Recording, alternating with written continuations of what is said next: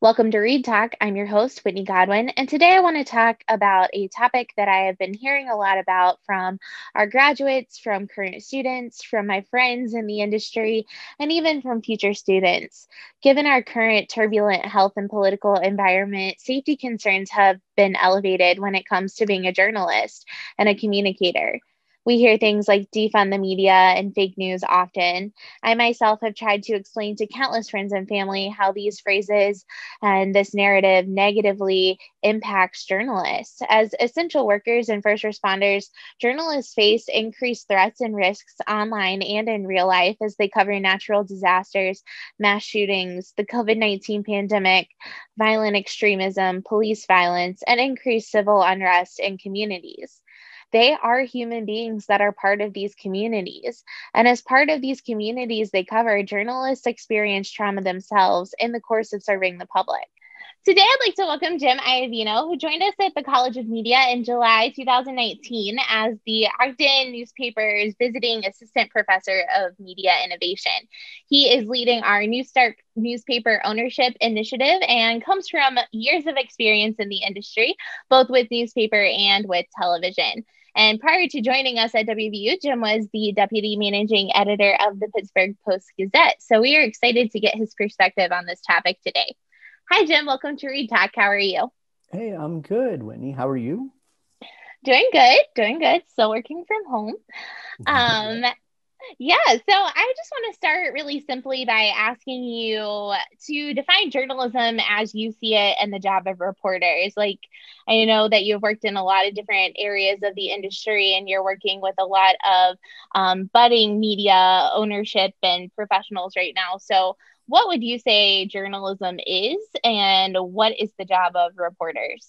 Sure. I mean, there's a lot of different forms of journalism that you can talk about uh, these days, but you know, at the, at the end of the day, uh, some of the, the basics that all, all journalists uh, strive for, um, seeking the truth, uh, informing the public, uh, providing context around the truth and all the information that you're providing them uh, to give them some sense of what it means to them at the end of the day. Uh, and then, you know, absolutely holding the powerful accountable and, and making sure that, that we are the eyes and ears of the people and we're, we're holding those uh, in power and government and beyond uh, to account for their actions. Yeah, absolutely. And I think I think it's so important to mention um, things like you did, you know, holding people accountable um, to the truth. I love that phrase that you used there. So, um, you know, I've heard from and talked to several of our graduates who are in the industry right now and several of my friends who work in media um, who are kind of frustrated with the rhetoric of the fake news media. And, um, you know, you're just talking about this, you know, truth and facts. And while we do recognize that journalism is not without its fault, um, that narrative of fake news or untrue news has kind of become um, dangerous and alarming to the people that work in this industry. Um, and these are all anecdotal stories that I have, you know, from friends and, and grads. So um, I kind of want to put this into perspective. Um, how did we get here as journalists where people are kind of having a hard time trusting us or trusting our field um, and can you talk about some of the risks that that journalism has always had, and if you've had any experiences um, like this, and how you've dealt with those? Yeah, you know, there's there's always been risk uh, in our field uh, for a long time. It really hasn't hit home here in the U.S. as it has in other places in the world. Um, mm-hmm. But you know, it, it's it's always been around. And I guess it's now it's our turn uh, to deal with this in, in many ways. But um, you know, it, it all goes back to you know like words matter and what people say really matters. And you know, those in positions of power uh, have an obligation to tell the truth. Uh, and and if they don't, it's journalists' uh, responsibility to to dig deeper and and find the truths and explain that to the public um, now, there's, there's a lot going on these days with so much misinformation and disinformation going around that it's hard to know what is true and what is not. Um, if, if people don't put trust in members of the media, uh, it's an it's it's much harder to determine what is true and what is not. And so, you know, uh, it while people scream fake news or you know they're they're they're they're unsure about who's telling them the truth or not. Uh, we as journalists really have to continue our mission uh, and and and and continue to provide the truth as as uh, as we can to to people and still be there for them even if they don't oftentimes understand you know what it takes for us to get those truths uh, uh you know um, I, I go back to, to my days at the Post Gazette where we would do stories and, you know, the following day I'd get emails or uh, phone calls or, or, or, social media comments on our mm-hmm. stories. And, you know, there would be people who would say, this story uh, is, is, you know, why are you spreading these lies or, or, mm-hmm. or something like that. Uh, but at the same time, it would also be coming from another side as well like oh you said this but you know that's great but then you also are missing this so it's like people on both mm-hmm. sides just see whatever they want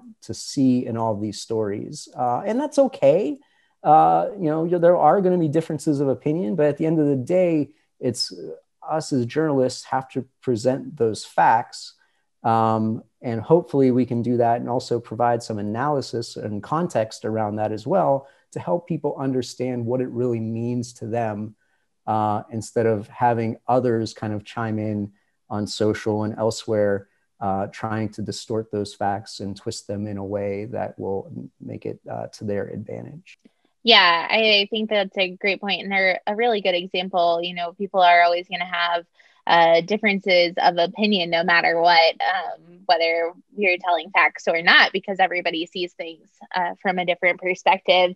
And so um, you kind of touched on this, you know, people in our profession have always been at risk. We've primarily always thought of those as journalists who are abroad um, in places like war zones. But here in the United States, uh, especially this year, there have been some really unique circumstances that I, I don't think many of us uh, ever would have imagined. And so back in the fall, you hosted a panel for us here at the college about journalism safety.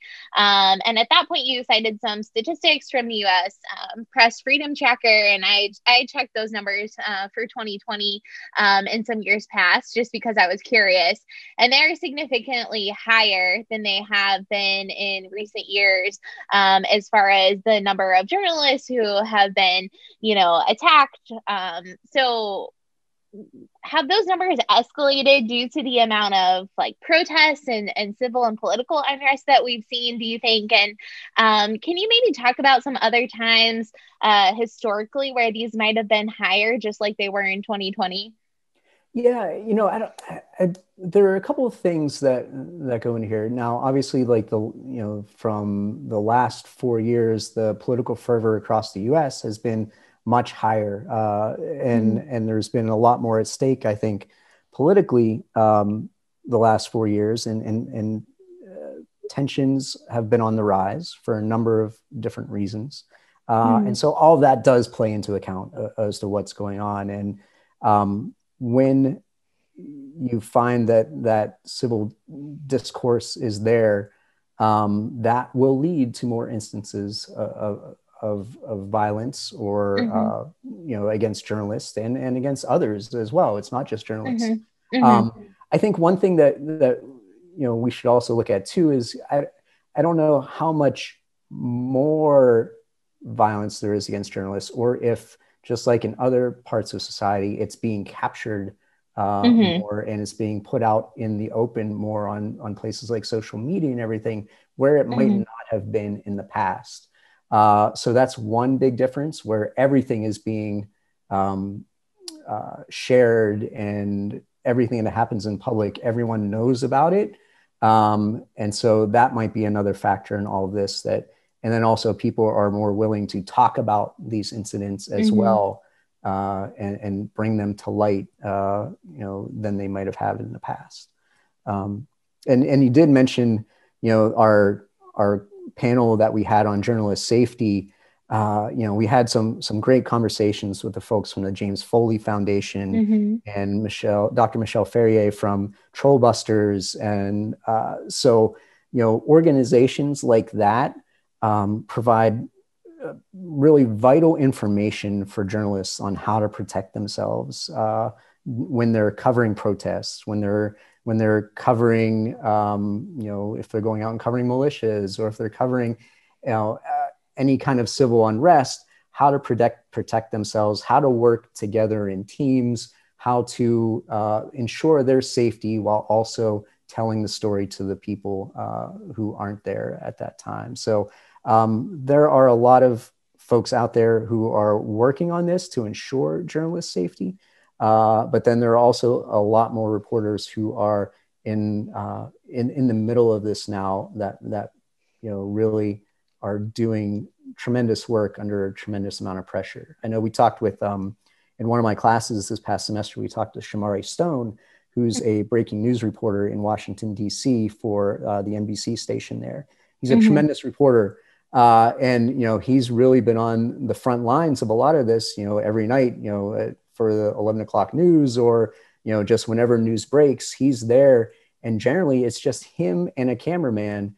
Uh, and they have to really work together to protect each other in a lot of these situations to make sure that, you know, when one is, is, is uh, shooting uh, video, the other is, you know, watching his back to, to make sure that, you know, he's in a safe location. No one mm-hmm. is uh, around them that could cause harm. And then the, the, the same thing uh, reverse. When Shomari is doing interviews with people, the cameraman is looking all around to make sure that, you know, Shomari is safe and nothing is going to happen to him.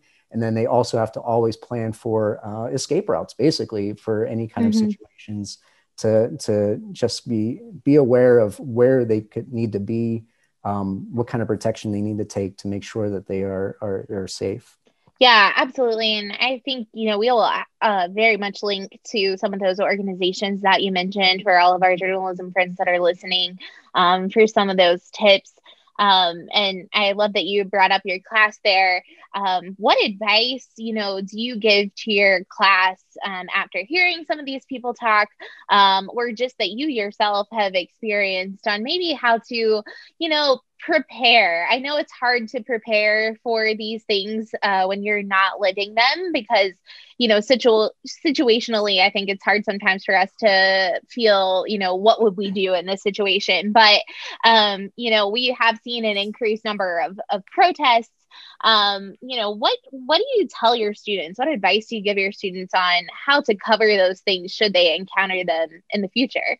Yeah, I, I, mean, first and foremost, your own safety is of utmost importance, uh, and you know, you never want to put yourself in a position where your own safety is compromised.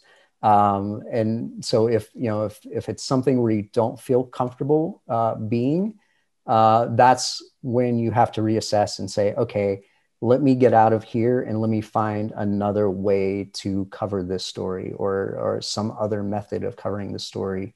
Um, mm-hmm that won't put me in harm's way. Um, Shomari gave some pretty good examples of that when he was in my class. The James Foley Foundation, they have uh, a, an entire uh, course dedicated to this and have lots of tips and everything for it. Uh, the Committee to uh, Protect Journalists is another one that, that does. Um, but even like even taking like protests and uh, things like that out of the picture, at the same time, the journalists are also dealing with the coronavirus too and how to protect mm-hmm. themselves in that way. And that's like another thing. And, and Shomari has this wonderful video that he posted on Twitter um, that, that, a lot of people have used about how he and his cameraman, uh, just in normal everyday situations, make sure that they are safe and the people who they are interviewing are safe uh, mm-hmm. by, you know, like putting your, your lav mics uh, on uh, attaching them to something near the person that they're going to interview, how they mm-hmm. stand far enough back with their cameras, uh, how do they have other extenders on their microphones to, to not be so close to people and maintain you know, a safe social distance from them. And, uh, you know, combining all these things together, it's, it's an in, incredibly uh, amazing time for journalists to, to still do the jobs that they do on, on a daily basis. It's uh, it's incredible. You know, it's honestly been amazing to see them adapt because we have to adapt because um, journalists are are essential. And so some of these things that we've talked about, whether that be safety covering, um, you know, protests or you know just journalism in general in the era of COVID you know, so many of those are working in the field. Um, but with COVID, we have seen that some, you know, journalists are working at home or in a hybrid format.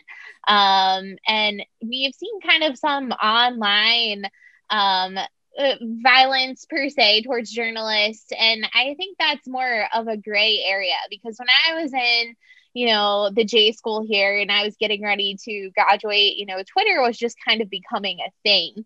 Um, so even people my age, and I'm only 30, we're not necessarily super prepared to deal with what we see on um, social media channels um, towards us. And you kind of touched on that, you know, how people would comment on your stories.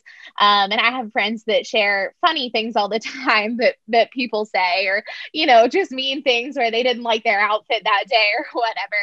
Um, mm-hmm. but, but how, how would you encourage your students or, or journalists to protect themselves online? Because I think there are so many different facets to to being an online presence yeah, it, it as you mentioned, it's it's gotten a lot more complicated as we've gone through uh, our our generation with social media now. Um, and I, I look back to my early days uh, of like working at NBC stations and and helping the anchors and reporters who are on the air and the public facing folks at, at, at the TV stations uh, on newscasts uh, really protect themselves online mm-hmm. And and how that has changed over the years, and it's gotten indeed more complex. Um, uh, once again, I'll point to uh, Trollbusters, which is a website that uh, Dr. Ferrier has like an, an entire kind of like uh, social media guide for what you need to do as a journalist to make sure that you are safe. Um, you know, there are things, you know, like making sure that you know you don't really broadcast if you're in certain areas at the mm-hmm. time you know try not to draw attention to yourself that way. Um, you know take location off of uh, your social media pictures or anything like that so that you know people don't know uh, in certain instances where you are uh, if uh, you know you might be a target in that way. But overall you know it it's really important and you you know you mentioned things of like little silly things that people will email to anchors or reporters. Mm-hmm. um, but those things in particular can escalate over time. Mm-hmm. And what may seem kind of just strange or ridiculous at first could eventually lead to something. And you don't want to ever let your guard down uh, mm-hmm. and, and take everything seriously because you don't know what's going to happen. And I and I look to some place like the Capital Gazette and the shooting that happened there. That started as someone who would just email um, complaints uh, to the newspaper. Uh, and it eventually escalated into what happened there tragically, where, where people lost their lives. Mm-hmm. Uh, and that was an incident that we, when we were at the Post Gazette, um, really had to look deep and see, like, okay, what are we doing as a newsroom to make sure that we're protected and our newsroom itself is protected at that point?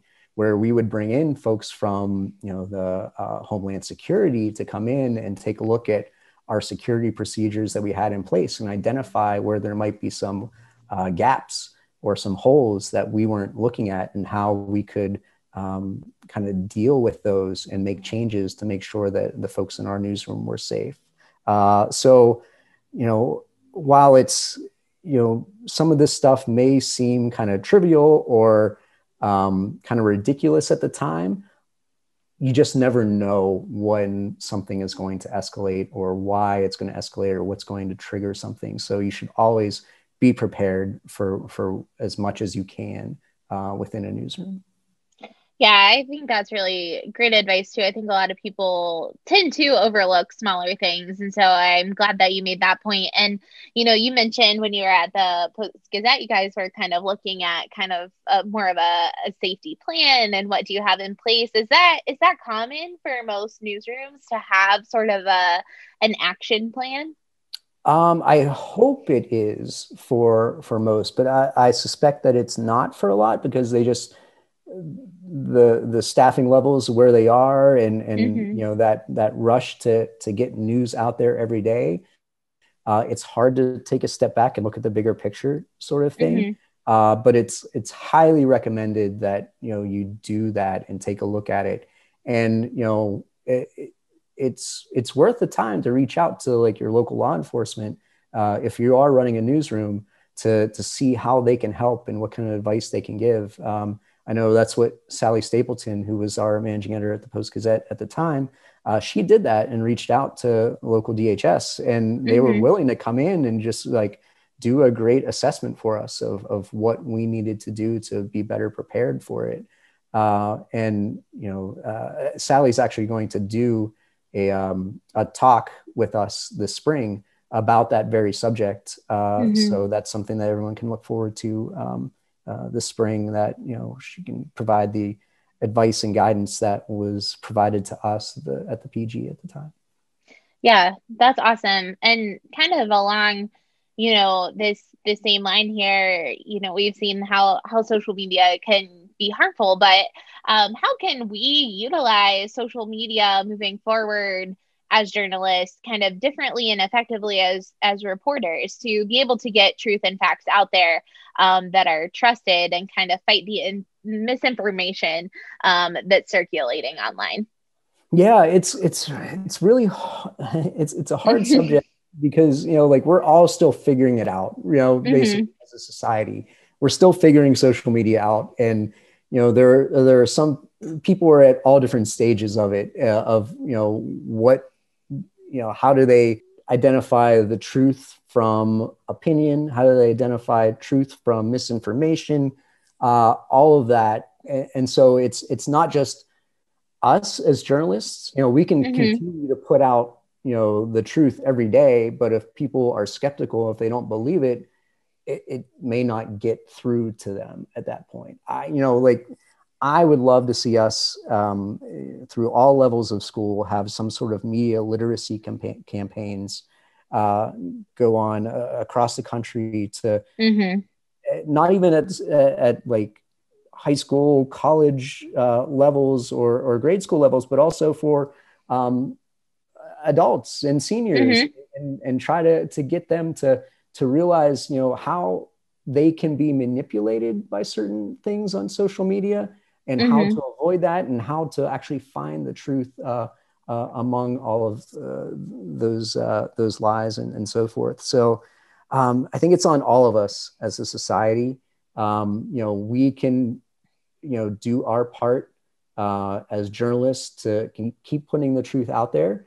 Um, I'd also say too for for us as journalists to make sure that we um, clearly identify anything that we're putting out there from you know opinion sections or commentaries or op-eds uh, anything of those lines to make sure those are clearly labeled uh, so that people understand that that is an opinion from a person or that is an opinion from an editorial board which is separate from a newsroom itself mm-hmm. uh, and so that people can understand that that difference between commentary and opinion from actual truth and facts and reporting that goes on in in all these newsrooms yeah absolutely i know that part of what we've been trying to do in our k through 12 outreach um, as well as always incorporate some form of, of media literacy. I think it's so important. And like you said, it, it's constantly changing. I think um, we're always trying to wrap our head around it, always trying to, you know, figure out as things change and as new platforms pop up,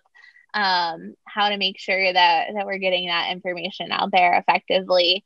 Um, one of the other uh, safety things I want to talk about is something that I think people don't really think about very often, um, and that's kind of the mental health aspect mm-hmm. of being a journalist. I think that's something that you know we tend to overlook we're busy trying to get breaking news out and um, you know we're we're expected to cover a lot of things that could be traumatic um, without bias and do it in real time. So you kind of have to separate yourself um, from the story there for a while. But at the end of the day uh, journalists are still covering things that are hard whether that be death or addiction or you know uh, political and civil unrest. It, and it can take a toll um, really on the people that are covering it. And so what advice do you have for journalists when it comes to processing the events that they cover um, and how they kind of find safety in mental health as well.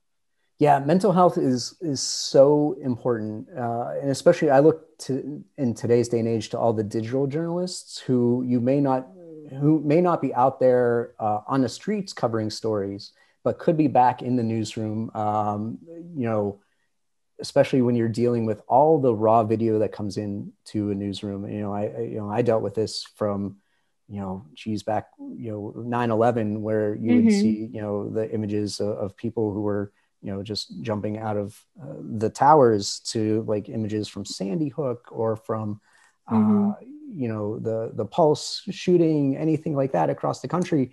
You know, you're constantly as a journalist being bombarded with images, with video, uh, all without filter at, at that point. Uh, mm-hmm. And so, you know, it's it's our job as journalists to then make sure that that we only provide to the public um, the information that that they need without all of the the trauma that sometimes goes with this stuff uh, as well. But it's not just the images and the video, but it's also you know you're seeing all the comments online on you know your own stories on social media that people are, are saying. And then some of this could be very hurtful things and you know that can add up as well. Uh, and then you're just hearing all the details from all of the reporters who are at the scenes as well. And a lot of stuff that doesn't even make it into a uh, uh, you know a, a, text version of a story uh, there's sometimes a lot more that that is left out uh, you could say on the cutting room floor uh, mm-hmm. and a lot of times. But like story after story after story this really builds up you know and we had people at, at nbc who just you know like they had to just step away. And you know mm-hmm. i know one uh, woman who just like left the industry and it's like i just can't do it. You know i can't cover another one of these shootings anymore. And it's understandable you know it is really hard um, and so for for us as journalists you know you have to take that time to recover mentally and it, it gets mm-hmm. harder and harder with all of these stories that happen one after another after another continuing uh, and it builds up but you have to take that time for yourself you need to unplug get away from social media for a while get away from your television sets and your mm-hmm. phones mm-hmm. and put them somewhere else uh, and just try to recover as, as much as you can uh, in the time that and take the time that you need to make that happen. And I think newsrooms themselves uh, and you know the the, the main editors uh, at newsrooms have to realize this and understand that you know people in these positions aren't robots. They're not capable of just doing this day after day after day it takes a toll on them and they need to provide assistance to them whether it be on additional mental health days or mm-hmm. you know providing some extra comfort for a newsroom. Uh, i remember you know at nbc we would occasionally uh, bring in like therapy dogs that would just come mm-hmm. in like puppies in the newsroom kind of thing. It was just like That's awesome. That was great you know? It, it just like took everybody's mind off everything for a little bit and it was it was a nice thing to have there uh, mm-hmm. But you know, you have to realize that this this these these are all people, and they hurt and they feel different things, and we have to be very mindful of that and and help any way we can with that. Yeah, absolutely, and our college has a therapy dog, so I mm-hmm. understand the power of the the therapy dog. And Omega is awesome. Yeah. Yes, we love that. Um, and you know, honestly, our college is so very proactive to discuss these topics um, and try to support our students in any way we can. But again, like we mentioned earlier, you know, we can replicate as much as we want, but it is a lot of times so hard to prepare students for things in the future because we don't know. You know, I think, you know, so many of us when we went to college to get our journalism degrees were aware that at some point we were going to have to cover something hard. But I don't think many of us ever imagined, you know, covering the news in a global pandemic or um, I, I, think, you know, things that we've seen in, in our country in, in 2020 were just things that you really can't prepare someone for um, in a college classroom despite our best efforts. And so, you know, what what advice do you have for journalists to future journalists or journalists who maybe just entered um, the job market in 2020, um, given everything that's kind of going on? Like, what would you say to somebody who is maybe a little concerned about about continuing a career in journalism given the climate? Yeah, I mean, you know, there may be times when when you you feel overwhelmed by it, and there may be times where you know. You, you're like, wow, is this what I signed up for? But in all honesty, like uh, the work that journalists are doing now is pretty much more important work than they've ever done in the past mm-hmm. 50 60 70 years worth of stuff you know and mm-hmm. um, you know without journalists we would not know a lot of what has been going on uh, in the country uh, and you know we kind of take that for granted as viewers of news and as consumers of news mm-hmm. um, but it is so so important and you know i told my class um, you know on the first day a, a couple days ago uh, like i'm so proud of them for being in this field and wanting to mm-hmm. continue on that work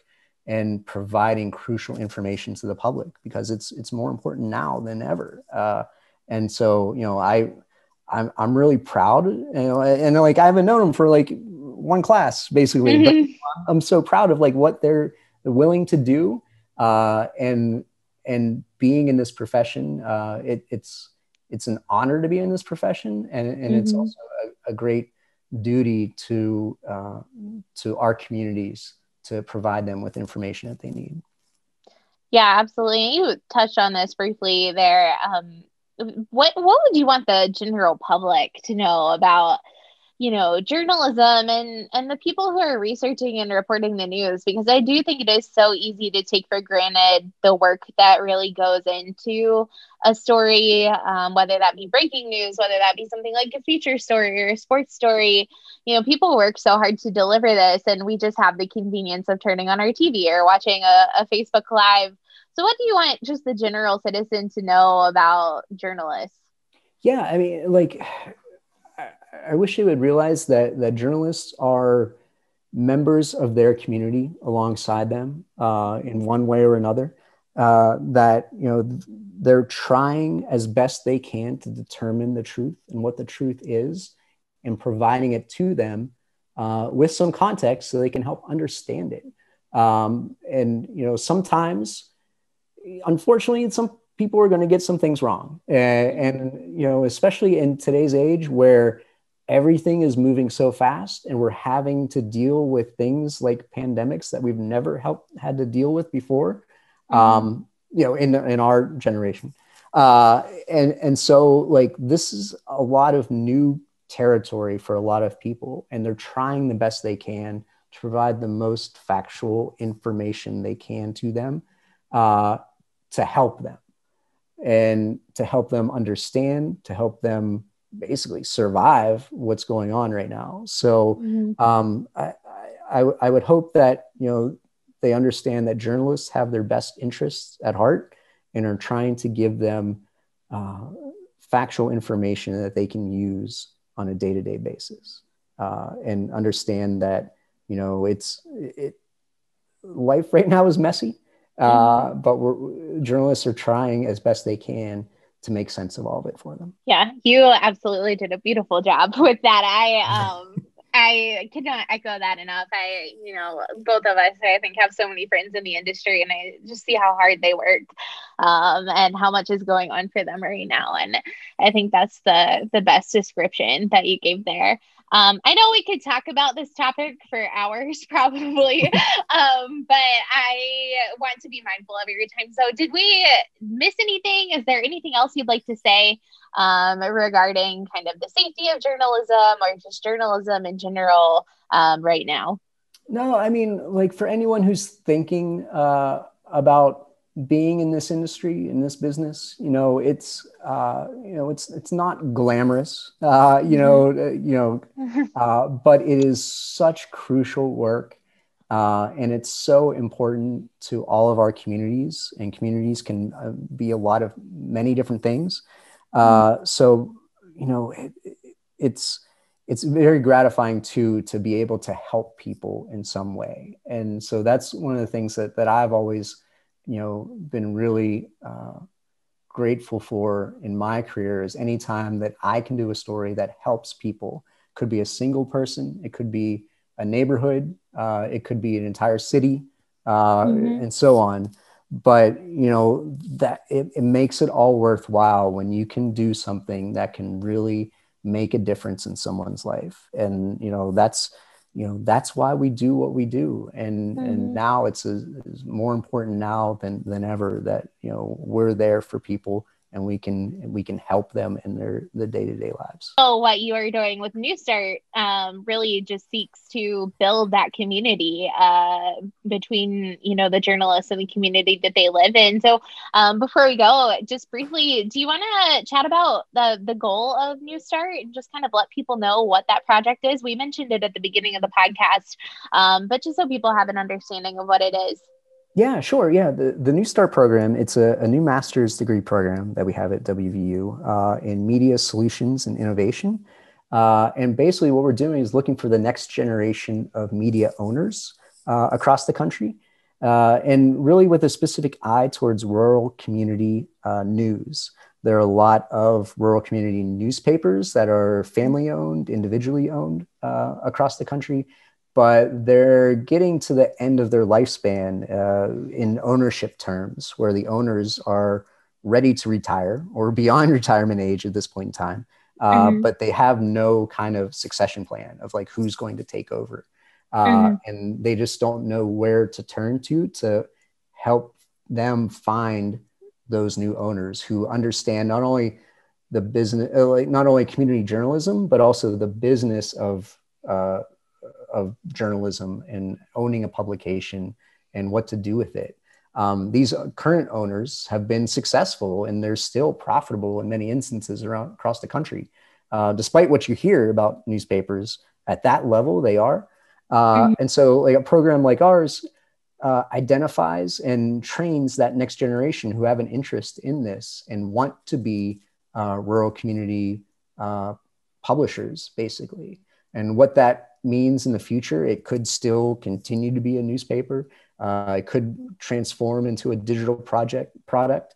Uh, mm-hmm. You know, and and we're here to kind of guide them through that process, uh, match them up with owners across the country who want to sell, and help them create a new business plan and a new uh, new way of path forward for many of these publications so that they are sustainable for the long term. And so you know, our first group of students, uh, they're in the middle of this program right now, uh, and they're all, you know, in some way or another, either acquiring a paper or are uh, starting uh, their own publication. And mm-hmm. so we're really excited about what they're doing and looking forward for the next group that's going to come in uh, this coming June, July, and start the process again. Yeah, absolutely. And I just uh, want to thank you for all the work you're doing with that. I grew up in a rural area in my small town um, newspaper is really the closest thing we have to news in our area. Our, you know, local TV channels are still in areas that are an hour away from us. Um, so I think, you know, the community newspaper um, really was the source of all of our information and still is to my family that lives at home. So I'm really excited that our college is, is taking on this initiative and that we have someone like you to help train people um, to be able to make that happen and still provide information that's really really important to those communities. So um, I appreciate all that you're doing. Oh, thanks, Whitney. Thanks. Appreciate it.